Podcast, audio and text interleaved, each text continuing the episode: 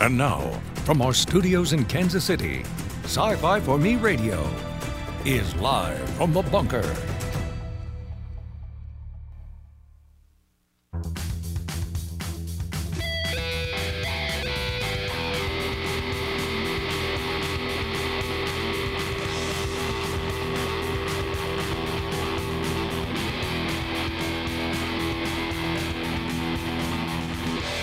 All right, here we go, ladies and gentlemen. Welcome uh, to the program. Let's get the blood pumping a little bit there. It is June 14th, and here in the United States, it is Flag Day. On this day in 1777, the United States adopted the Stars and Bars as our official flag. So 246 years, this flag has stood for a lot of things.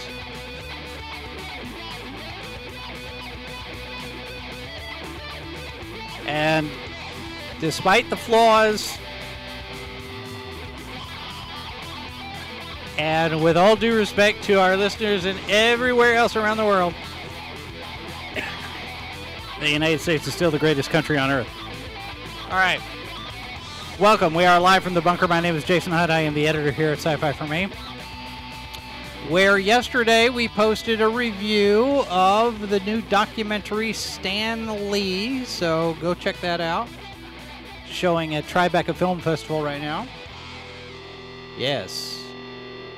We have people at the Tribeca Film Festival. We're some special. All right. we are broadcasting live to YouTube, Odysee, Rumble, and Twitch. Good to have all of you with us here. And uh, if you are listening to this as a podcast, we're glad to have you there as well. Lots of player platforms where you can find this program. And of course, we've got the Discord server and the social media, the email address live from the bunker at sci fi for me.com. Mrs. Boss says, play Johnny Cash. She knows we can't do that. You know we can't do that. We don't have the license for that. Although, you know, speaking of licenses, AdRev is at it again, making. I won't. I won't go so far as to say they're fraudulent, but AdRev is making claims on our bumper music again on behalf of a third party. and it gets really annoying. I've already reported them to the Better Business Bureau of Silicon Valley once. I may have to do it again.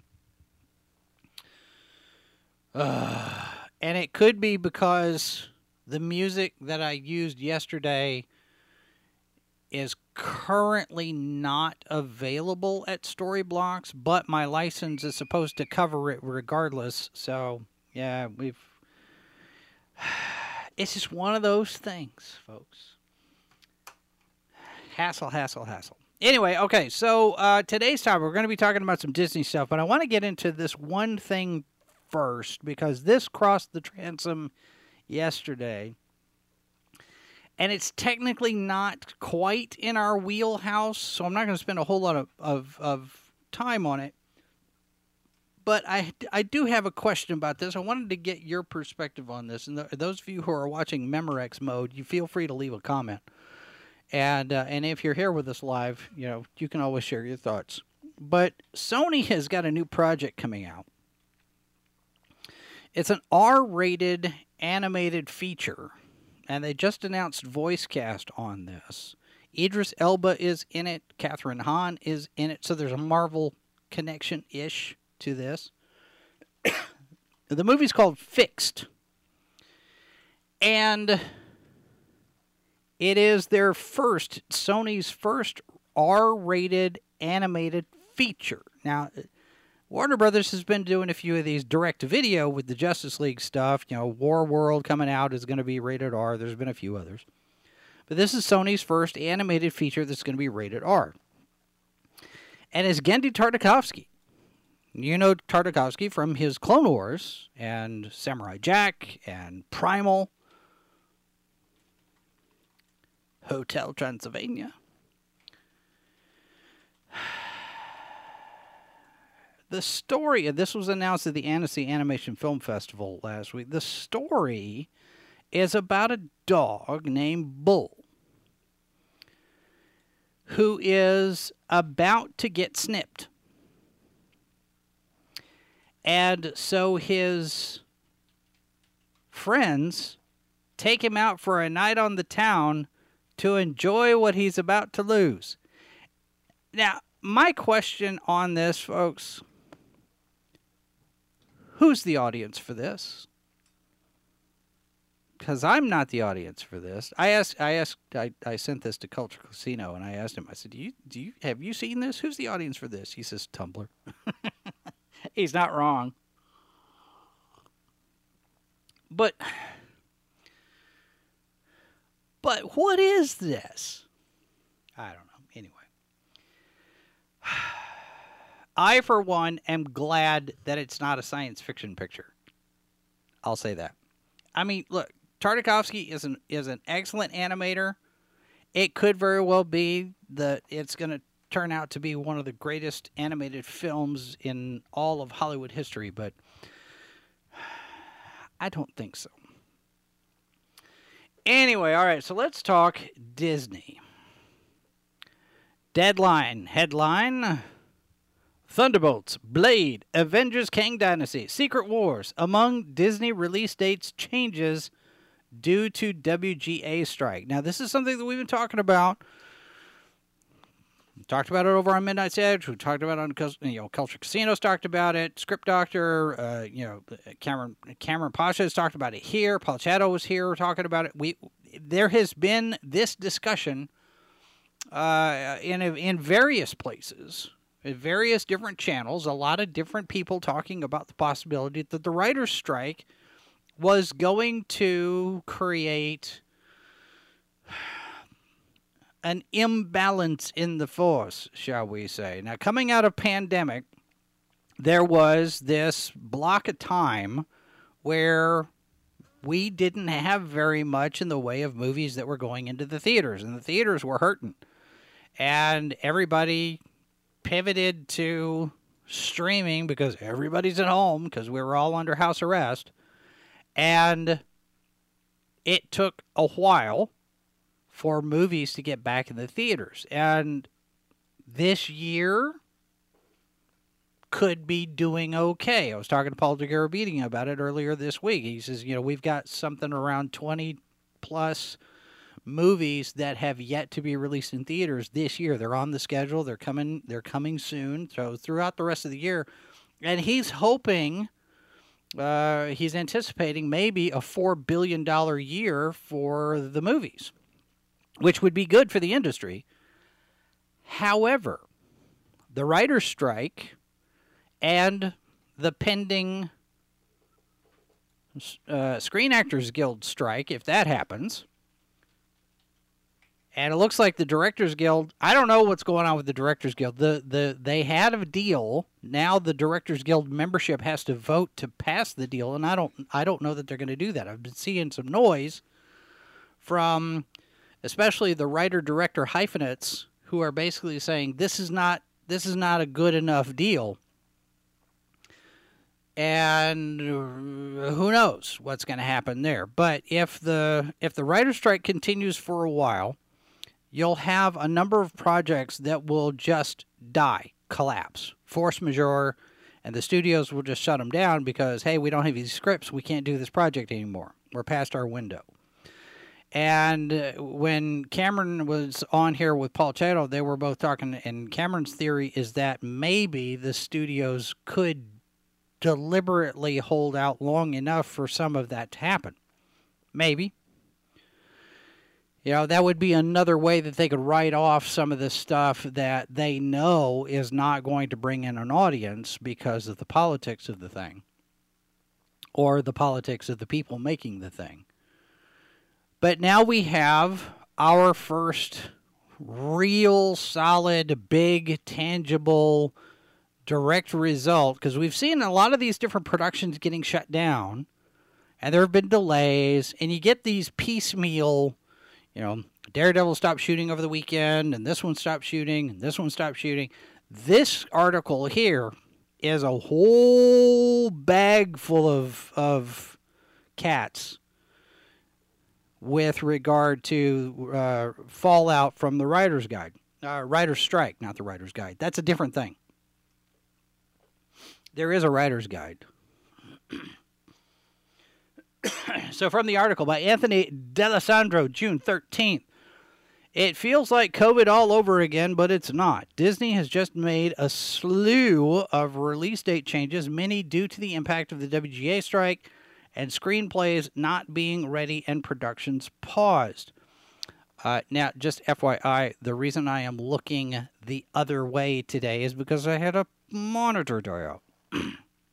so, we already know that Thunderbolts and Blade are waiting the strike out before rolling cameras because they don't have scripts. Scripts aren't fully ready in regard to the new Avengers movies. Avengers Kang Dynasty goes from May 2nd, 2025 to May 1st, 2026. They've pushed Avengers back an entire year. And I will say this I think that it's not just the lack of the script that has them pushing that back as far as it is. Because you still have the Jonathan Majors thing hanging over them, because that has yet to be resolved. And now we have Tenoch Huerta, who played Namor in Black Panther, Wakanda Forever being accused of sexual assault and being a sexual predator. Now, he denies everything. But apparently, there's this musician who has gone on social media. She did a podcast, and, and the accusations are out there.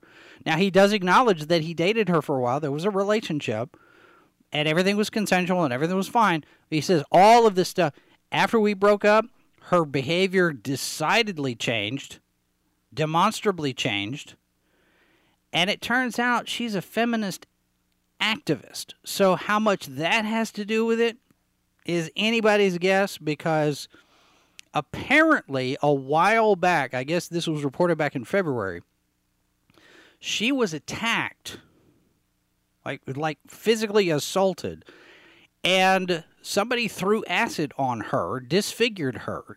And, and it appears from these reports acid attacks are a thing.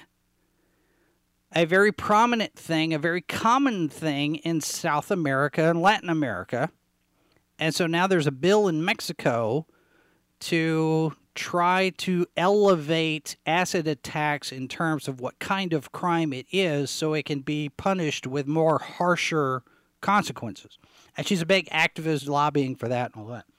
So she's a political animal as well as a musician, performer, and whatnot. So, how much of her accusation against Namor has anything to do with all that? Anybody's guess. But the timing of this, you know, you've got the Jonathan Majors thing, you have now Tenoch Huerta, and writer strike, and Hulu is sitting around at the at the end of the year, and what's next? Elemental's going to bomb. Indiana Jones is probably going to bomb. Disney's not having a good year.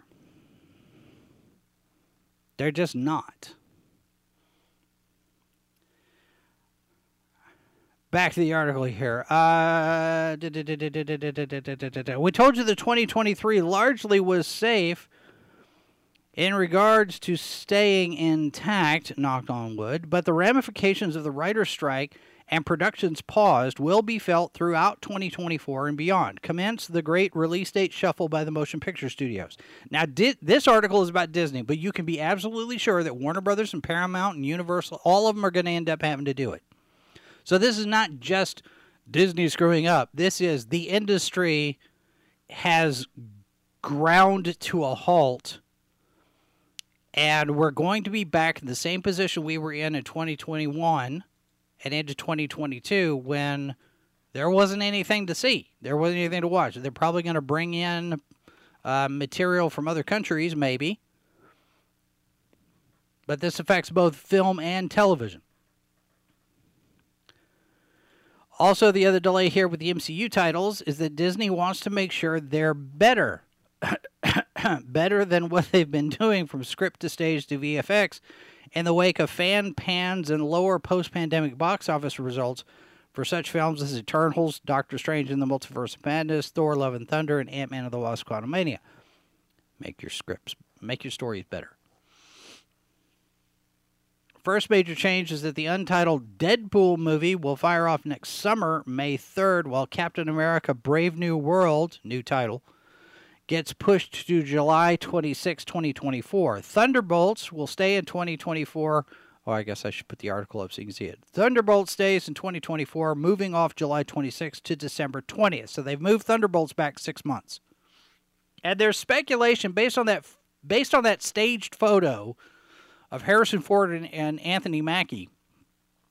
Some eagle eyed people have seen that it appears Harrison Ford's pants are somewhat ripped and disheveled and in a state of disarray, which has caused all sorts of speculation that he's actually going to do Red Hulk in this one. And there's an article somewhere out there saying that he had he had gotten to a point where he wanted to do something that he's never done before. And motion capture for Red Hulk would probably fit in that category. I, I don't look for it to happen. And especially given the fact that everything's been pushed back. I mean, he's what, 81 years old? Maybe he does the voice, but I I don't know. Blade goes from September 6, 2024 to February 14th, 2025. Uh, that's Valentine's Day, near President's Day. Uh, has been a sweet spot for MCU. Fantastic Four shifts deeper into 2025 from February 14th to May 2nd. Avatar 3, so it's not just the Marvel stuff. Avatar 3 officially is delayed a year from December 20th, 2024 to December 19th, 2025, which thus pushes other sequels from James Cameron as Avatar 4 moves from December 2026 to December 2029. And Avatar 5 goes from 2028 to 2031. Those films are never going to get finished. What? What? Which will be done first, those or George R. R. Martin? George R. R. You're right. While these scripts already are locked, the shift of movies due to the Writers Guild strike is pushing the Avatar sequels around. Producer Jon Landau said the following about the movie. He says, Each Avatar film is an exciting but epic undertaking that takes time to bring to the quality level we as filmmakers strive for and audiences come to expect. The team is hard at work and can't wait to bring audiences back to Pandora in December 2025. So everybody's putting a spin on it. the Star Wars movies.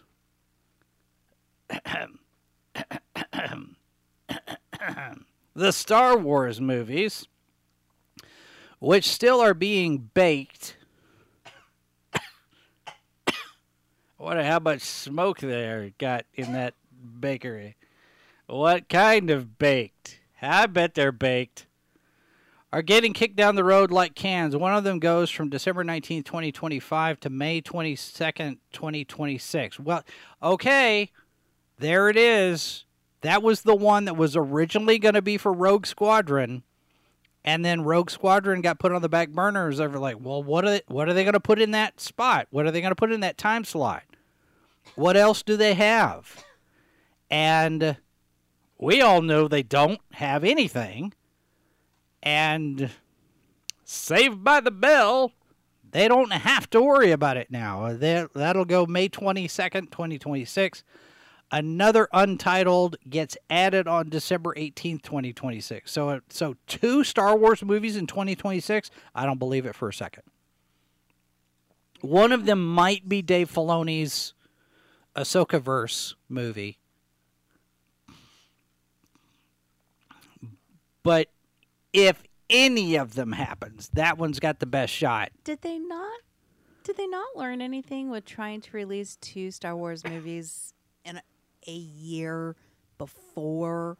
I mean, No. look what happened with Solo and Last Jedi. It's like, So, well, split look, it okay, up a little bit more. Hang, uh, let me let me let me let me say this one thing with regards to Solo and the Last Jedi.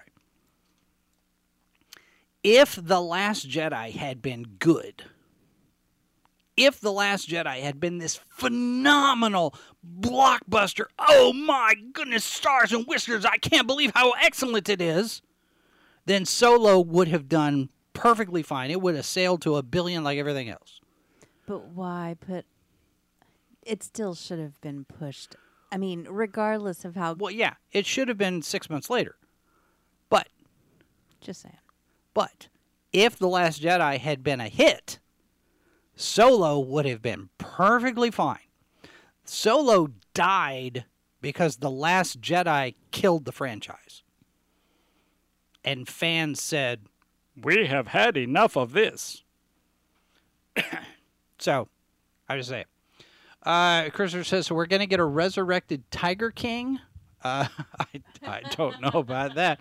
Uh, Matt Tween says these delays will create another crowded weekly release schedule in 2025. Box office profits will continue to suffer as fewer people do repeat theater viewings to choose to wait for streaming. Yep. Uh, I, it is. It, it will. There will definitely be an impact in the box office. Not necessarily because everything's going to be crowded. I mean, that will be that will be a factor, and you'll have you'll have you know paralysis of choice. Well, what are we going to go see? But stop and consider that that back in the '80s, you had all sorts of movies that were out at the same time that were phenomenal films. I mean, Ghostbusters and Star Trek and and and Tron and and I mean, Tron wasn't a hit, but Tron was a great movie. Um, so Indiana Jones, all all of this stuff was out there, and some of them overlapped back then. I don't I don't think that it. Uh, it's too soon to tell. It depends on how crowded it gets because some of this stuff, like like it's being pushed back. I mean, twenty thirty one. That's a really long time to even start thinking about anything like this. And I think that as we go through, once the strikes are resolved, then I imagine there will be a few pieces that get fast tracked. if if it were me, if if it were me running the studio, I would sit there and say, okay, strike's over, everybody's got their deal, all of the stuff's uh, you know we're we're back to square, we're all good, we're gonna get along now. What do we have on our slate that we can knock out first, fastest, quickest, least amount of headache with VA with visual effects. What have we got? And the smart studio is gonna is gonna go on. What can we get out fastest? I'm not saying that they're going to do that. They probably won't, but that's what I would do. Uh, because all of this stuff, and that's that's where Marvel is going to get messed up. Because if they were to do that, they would have to break this whole everything's connected, shared universe, all one big continuity thing, where one movie leads to the next movie leads to the next movie, which wouldn't be a bad thing. I mean, you could just just- just tell a Captain America story, just tell a Black Widow story, just tell uh, uh, uh, an Avengers story. They don't all have to be connected and flow into each other. now, if the studios were smart, and they're not, they would look at what's our cheapest, fastest option. And I don't mean cheap like skimp on the effects, like it looks like the Flash did. I look. The effects in the Flash are half baked. They are not good. We'll talk about it on Saturday because we're going to have the H2O podcast on Saturday and we're going to review The Flash. But the visual effects in The Flash, as much money as they have spent on this movie, the visual effects on The Flash are not very good at all.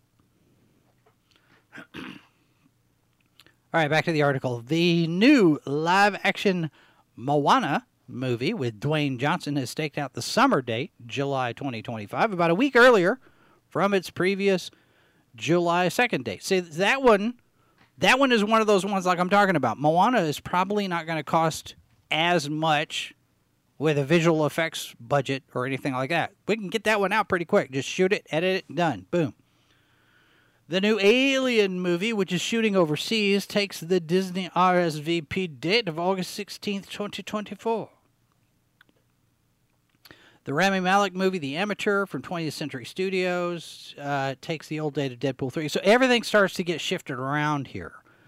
And they've got a lot of other things that are, you know, the untitled Marvel movie, the untitled MCU movie, untitled Star Wars movie. They've staked out new dates further out 2025, 2026. So this is the beginning of the mess that is about to happen in Hollywood and it's going to be same kind of thing that we saw in the pandemic and post-pandemic when there wasn't anything to put into the theaters. And there was such a big push to get what they did have on their streaming services in order to sell subscriptions because we were all stuck at home. Circumstances are different. There's no pandemic. We're not all stuck under house arrest. We can get out. We can go do things. We can have our discretionary income that we can spend on things like movies or used bookstores or gardening supplies.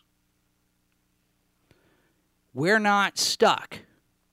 And what little discretionary income we have because we're in a recession and inflation and all that other stuff, people are going to be very discerning and very discriminatory and very careful with what they spend the discretionary income on. Still got to pay the bills. What have I got left over? What do I really want to do with that? And going to the movies might not be their first choice. And if there aren't any movies to go see, then they'll go do something else. And we've seen now the mounting pile of information that says that the streaming services are not making money, which is why they're having to go in, implement an ad supported tier. And you have uh, YouTube sitting there saying, okay, well, if you've downloaded YouTube onto your smart TV for like YouTube TV, we're going to feed you a 30 second unskippable spot at the beginning of whatever it is that you watch. Because there has to be revenue generated somewhere in order to cover the expenses of doing all of this stuff and ad revenues are in the toilet. Uh, Culture's got a video out on on this. Uh, Clownfish, uh, Neon, and Geeky have talked about it. Ad revenues down, even though, even though companies are spending on digital ads more than they're spending on other ways of marketing. The overall pot is smaller. And a lot of these niche websites like ours, or Kotaku, or IO9, or Screen Rant, or Collider, or any of those, the ad revenue is just not there anymore. Not as much. So the money is going elsewhere. And streaming services have never made money. They were a loss leader from the get go. And Netflix Netflix made some moves and said, "Hey, you can't share your password with with anybody anymore," and their subscription count is up. At least for now. Don't know how long that's going to last. But there's all sorts of different things happening here that regular, normal, everyday Joe Q public people don't know about you all know about it because you pay attention to what we're talking about here on the YouTubes and the Rumbles and the and the and the Odysees. We all all of us here in the alternate media. We've been talking about this stuff, and y'all have been paying attention to this stuff. You you know more than the average bear. So if somebody sits there and goes, I don't understand why they're doing this, you can explain it to them and say, Here, let me tell you what I heard from Midnight's Edge. Here, let me tell you what I heard from Sci Fi for Me. Here, let me tell you what I heard from uh, Latino Slant or Mexican Iron Man. And then look at you funny for a second, but you can share information. You say, This is what I've heard. This is this. These are the reports that are out there. Matt Tween says waiting to stream versus inflated theater costs for an IP whose quality and track record has been subpar. well, I think I think the other part of that is, you know, like like this article details out where where where the Marvel stuff, you know, they're sitting there going, "Okay, we need to make sure that it's fully done and and the visual effects are clean and finished and fully realized, which is which is a good thing. And that's that's because of you guys. That's because of people out there who know about this stuff, complaining about it, getting on social media, getting on Twitter and Facebook and and if you've got YouTube channels, talking about it on your YouTube channel, all this saying, hey, Marvel, you need to step up your game here because the normies are starting to notice. And when stuff spills out into the regular press, the mainstream media, you know, your your MSDNC and your CNN and your your Fox News, and when stories land there, people start to pay attention. And they start to realize, hey, wait a minute, what's going on with this with this thing over here? And they start to look. And that's where you come in and you can sit there and go, Here, let me explain it to you. What's been going on for the last 10 years? Christopher, have you heard what Dis- about Disney censoring the French Connection, forcing, forcing the censored version on the Criterion Collection streaming channel, not telling? Yes. that has been uh, that has been the subject of quite a bit of online buzz of the last over the last uh, week, week and a half. So, for those of you who don't know, uh, the French Connection, which is a movie starring Gene Hackman as Popeye Doyle, an actual real person. French Connection was based on a case. It is about a smuggling operation that Popeye Doyle uh, stumbled onto uh, in New York. This was a movie that was done back in the 70s. William Friedkin was the director. And Popeye Doyle is not a nice person. He's the he's the hero of the story. He's the protagonist of the story, but he's not a nice guy. He is a racist, he is a bully. He's angry a lot. He has to get pulled back quite a bit by his partner sometimes, played by Roy Scheider. It's an excellent movie. And it is a, a, a very intriguing study in what makes uh, it, it, it lets you ask the question is Popeye Doyle a good guy? Is he one of the good guys? He is, but he's a terrible person. And so, like you know, Mindy and I have had a conversation a number of times where she's she's basically accused me of being a good man. And I will accept this assumption that I'm a good man, but there are times I am not a nice man. I may be good. I may help people. I do things for other people. I'm very considerate of other people, but sometimes I am not nice. Popeye Doyle He's the good guy. He's the cop. He's going after the bad guys. He's tenacious. He's a bulldog, but he's also bulldog. He's also a bully and a racist. And there's a particular line or two of dialogue that establishes this fairly well, fairly solidly. You're not supposed to like this guy. And those lines have been cut out of all of the digital and streaming editions and maybe maybe in the upcoming discs. So if you've got the French Connection on physical media, hang on to it because you might not be able to get the unaltered movie again. It's like it's like the Roald Dahl thing. It's just a mess. Disney continues to make poor choices. And there's another choice there's another choice that was apparently made that might not actually be Disney's fault, but they're going to have to deal with the fallout. And we're going to get to that right after this. Stand by. Live from the bunker, the radio show that's almost as good as bacon. The concept of flying cars Uh-huh. is just a terrible, terrible idea. Yeah. It is a disastrous idea.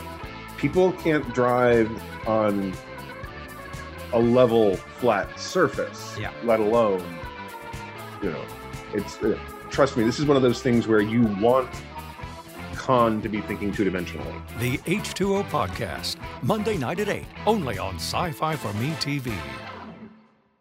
Good Morning Multiverse, Saturday morning at 11, 10 Central, only on Sci Fi for Me TV.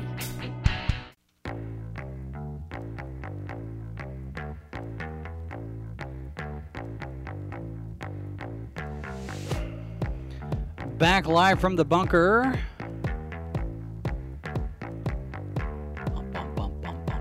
Yes, Sci Fi Snob, they are 1984ing everything.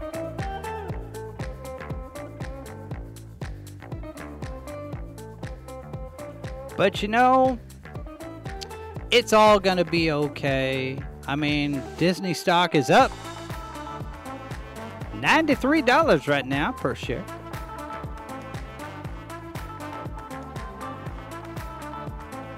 Uh, Star Wars Arcade. No, I don't have Star Wars Arcade on my monitor. This is uh, this is just the just the screensaver, just the background picture.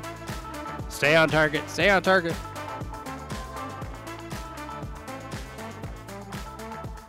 Cam says, "Why worry? Erasing history never turns out badly, right? Yeah. Always, always a good idea to to rewrite rewrite history. Up. Stock price just went from 93.15 to 93.06. Get on that. This is not official financial advice, ladies and gentlemen. So, um, yesterday might have been Monday. When it? No, it was yesterday. So, um, the the gang over at Clownfish TV, Kneon and Geeky Sparkles, they have a website called piratesandprincesses.net. And they posted an article there, and it's sourced from the National Post. I'm not sure where the National Post is, but here's the headline. And I think there's I, I think people are going to make more of this than they probably should. I'll say that ahead of time. Here is the headline. Disney accidentally cast a porn star in The Little Mermaid. Wait, what?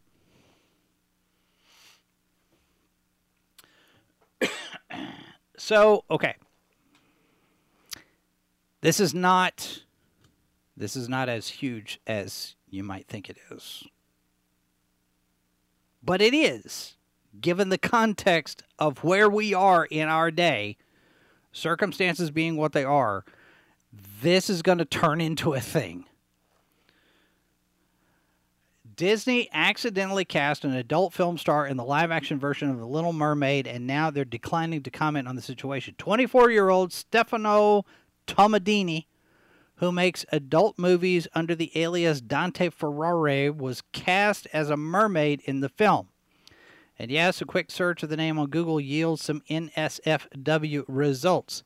Not uh, not safe for work, certainly, because Dante Ferrari's adult material apparently involves other uh, men in adult material. So, uh, uh, you know, compromising situations or whatnot. Um, apparently, uh, this is this is. Let me go back to the original article from the National Post. Um, they accidentally hired an adult film star. Okay. Casting bosses working on the live action remake wanted to use, quote, really sexy male models to portray the mermen in the film, and among those hired for the job was 24 year old Stefano Tomadini, who has also made adult movies in the alias Dante Ferrari. His explicit films, for which he was paid up to 1,000 pounds a time, are still available to watch online, though viewers have to pay. well. Uh, we got a new name in the chat. Kronos Godsweisen. Good to see. I still need to put together something for when I see a new name in the chat.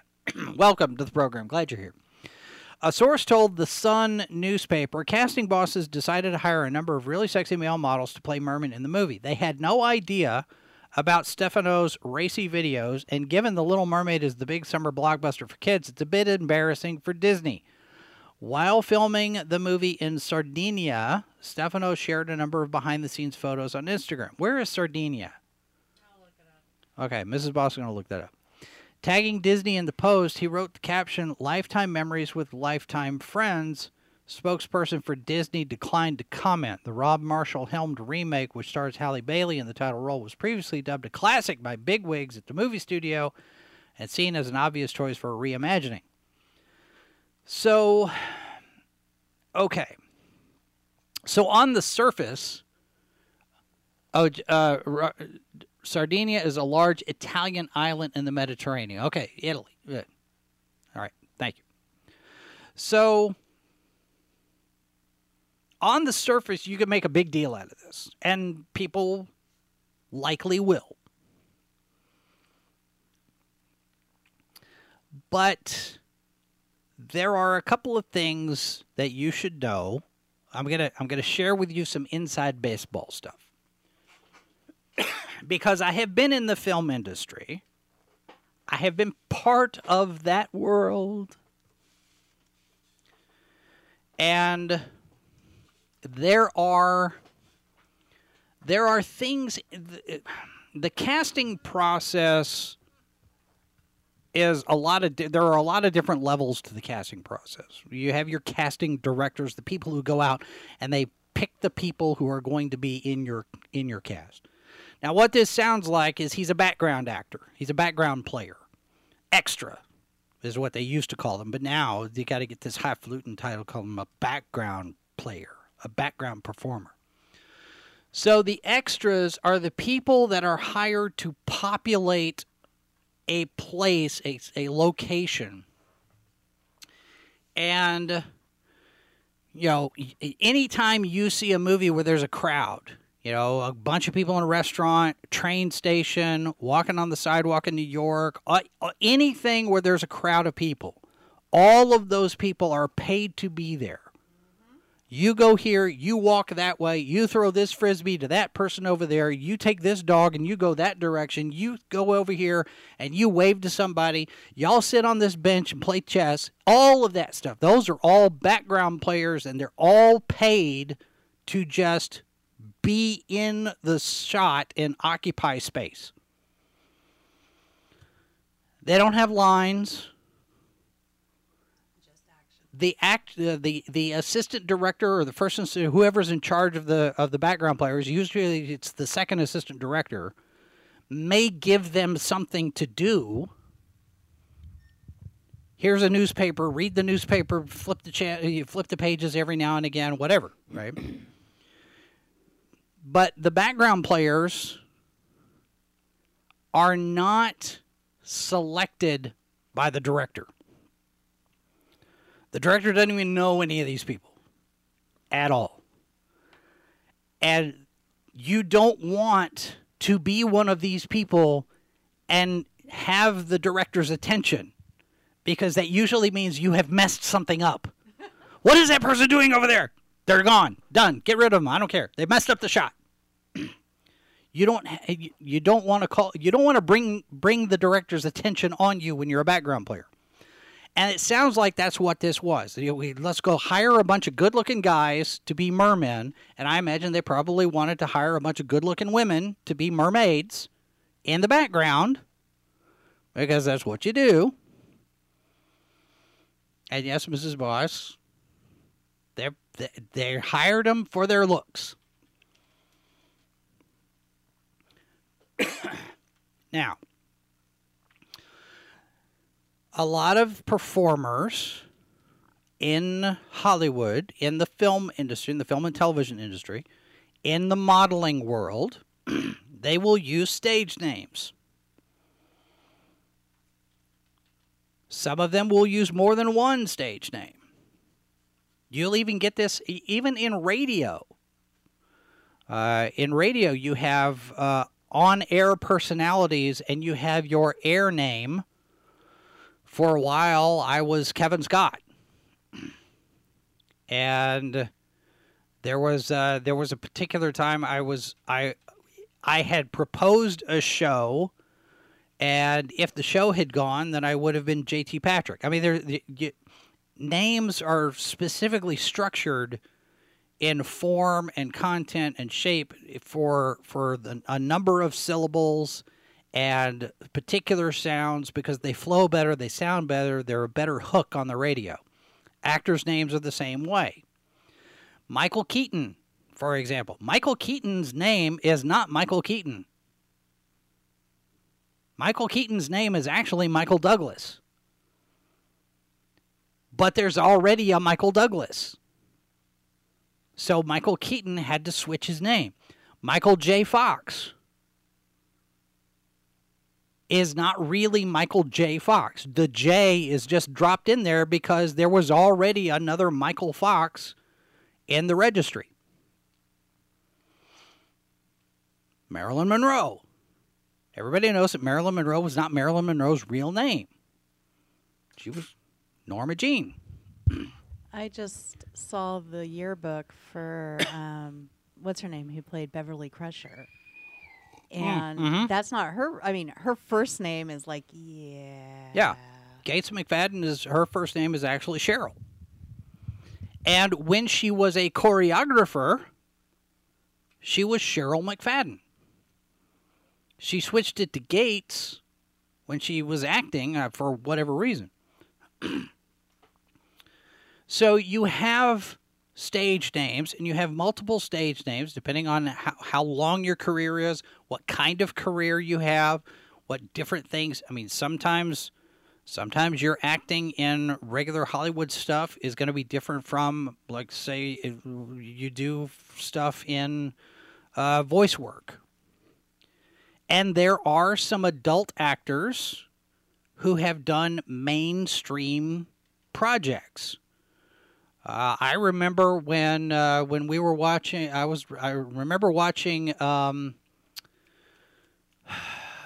Space Above and Beyond.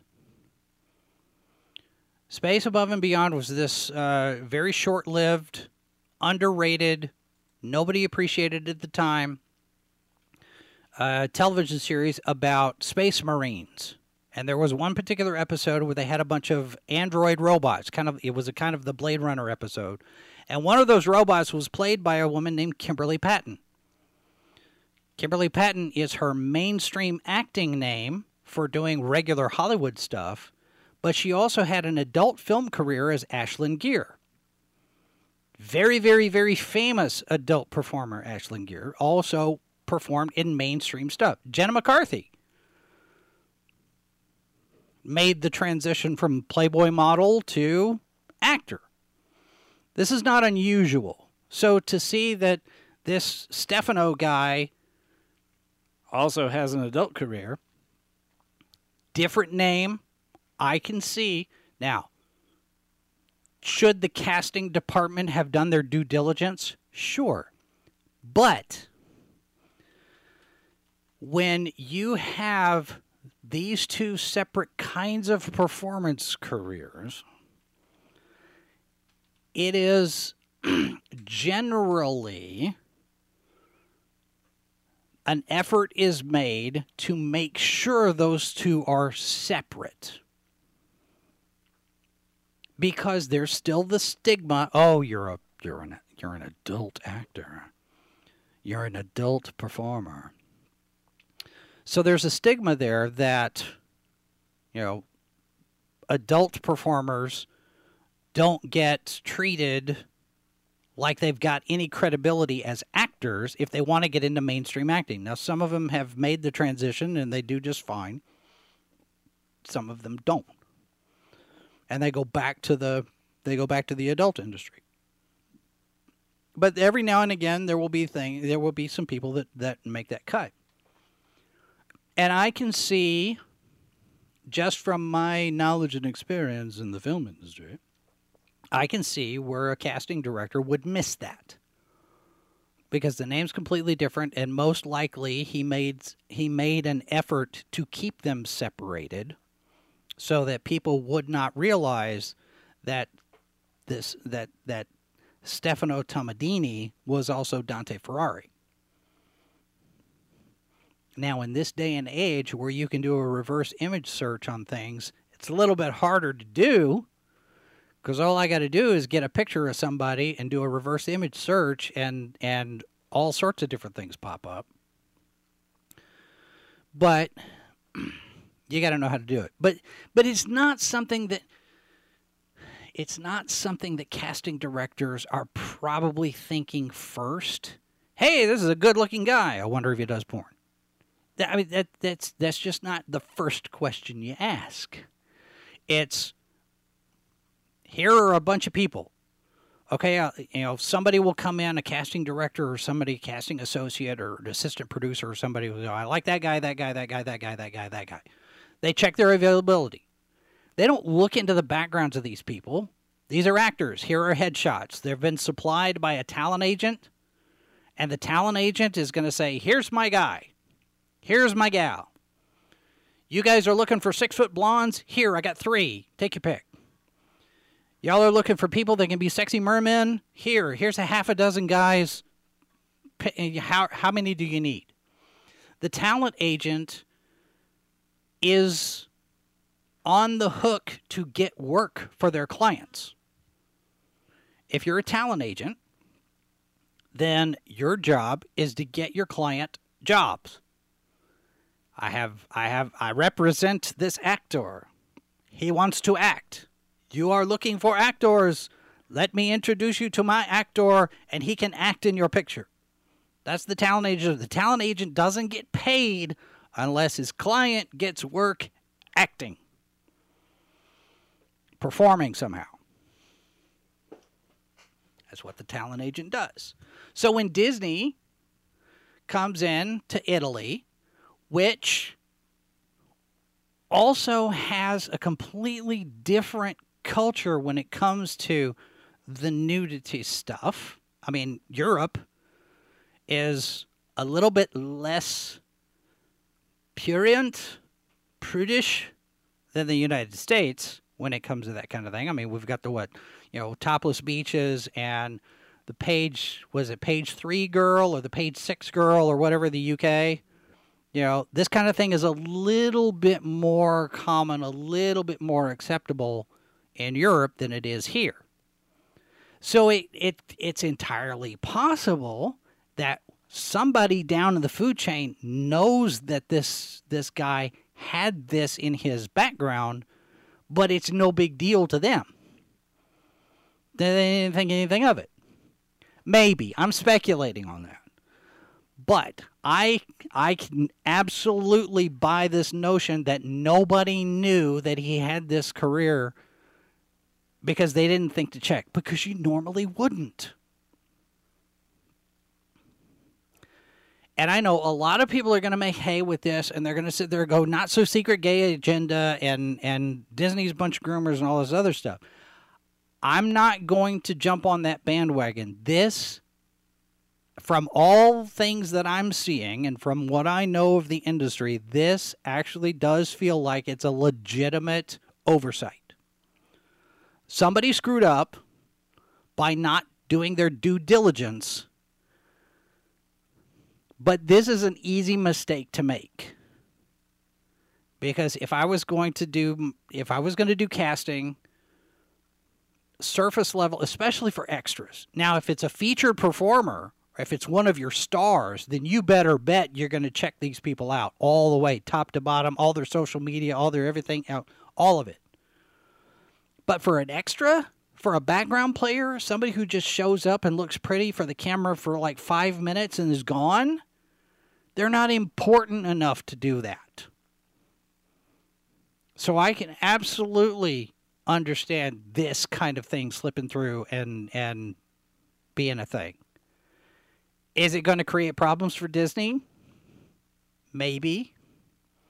In the long run, is it going to be any big deal? Probably not. because people will automatically, I mean, they did it in the chat here. Accidentally. Uh huh. Uh huh. I know. Yeah, accidental. I think that probably actually did happen. It probably was a complete oversight on the part of whoever was doing local cast because the local casting. This is another aspect of this because we run into it here in Kansas City. You have your casting directors out in Hollywood, in Los Angeles, in in that industry. They're at the office and they're talking to the producers and they're talking to the directors and whatnot. And then you have the local casting. So let's say uh, you're going to do uh, you're going to shoot a movie in Kansas City. so Hollywood Universal Pictures is going to pull a movie into into Kansas City is going to shoot. Thanks for being here, Keeley. Good to see you. I will I will see you later at the other next appointed time. So let's say Universal Pictures are going to come in and they're going to shoot a movie in Kansas City. Well, their casting offices in the studio attached to that movie are going to contact Wright Laird Casting here in Kansas City. And they're going to talk to Sharon Wright and they're going to say, Sharon, we need to get 50 people in a restaurant on such and such day for this many hours, and we need them to look like this. They need to be in their 50s. They need to, you know, we're gonna we're gonna shoot a scene in a we're gonna shoot a scene in a in a in, in a retirement home. So we need people 60 plus. So Sharon will turn around and she'll blast the word out on social media and emails and newsletters and whatnot and says, "Hey, we got a casting call." What in the industry we call a cattle call. It is a casting call. We're going to need people 60 plus on this day to be background players, and a retirement home scene. And she'll get a bunch of pictures, and some of those pictures will have resumes attached. And it's all based on looks. Sometimes experience counts depending on what it is they got to do in the scene as a background player, as an extra. But a lot of times it's just this person is available, this person looks like they'll fit into with the scene that we're doing, let's get them. But you have local casting people that are coordinating with the casting people in the studio. And and in Italy, if they're going to be shooting in Italy, they contacted likely uh, they contacted a, a local casting office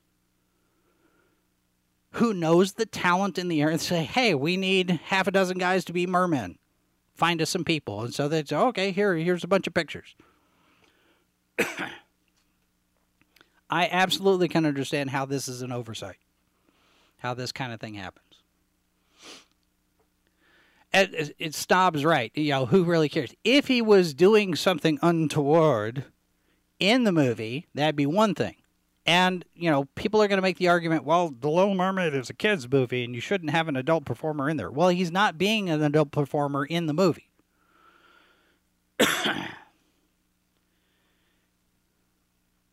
it will ultimately not be much of a big deal, but there will be people who want to make it a big deal because they want to just pile on to Disney.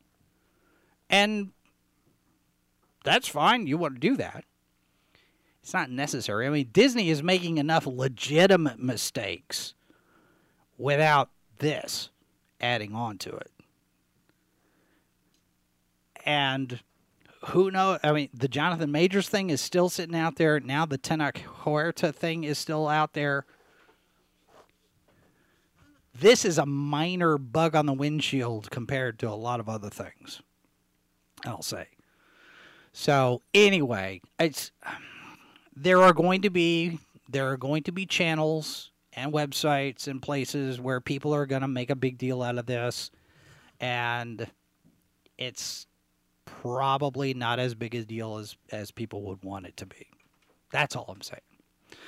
All right. Um, one last thing you'll notice you've you may have noticed I'm drinking my coffee from a Spider-Man mug. We got news yesterday. Uh, John Romita Sr., comic book artist, legend in the comics industry, uh, took over the Amazing Spider-Man from Steve Ditko, and John Romita's style became Marvel's house style, which means everybody draw it like JR.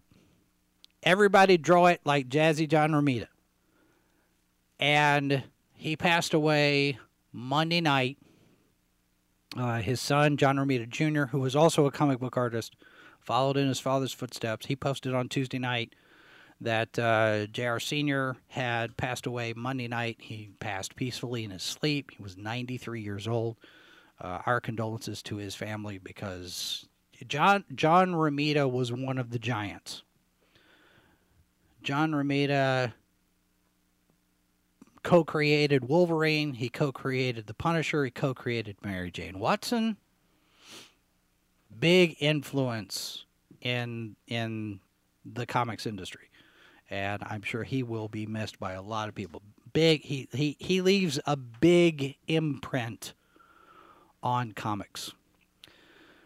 Okay, that's it today. Um, a programming note, just so everybody is still up to speed. We were supposed to do the H2O podcast last night with our review of The Flash because Tuesday night is our show.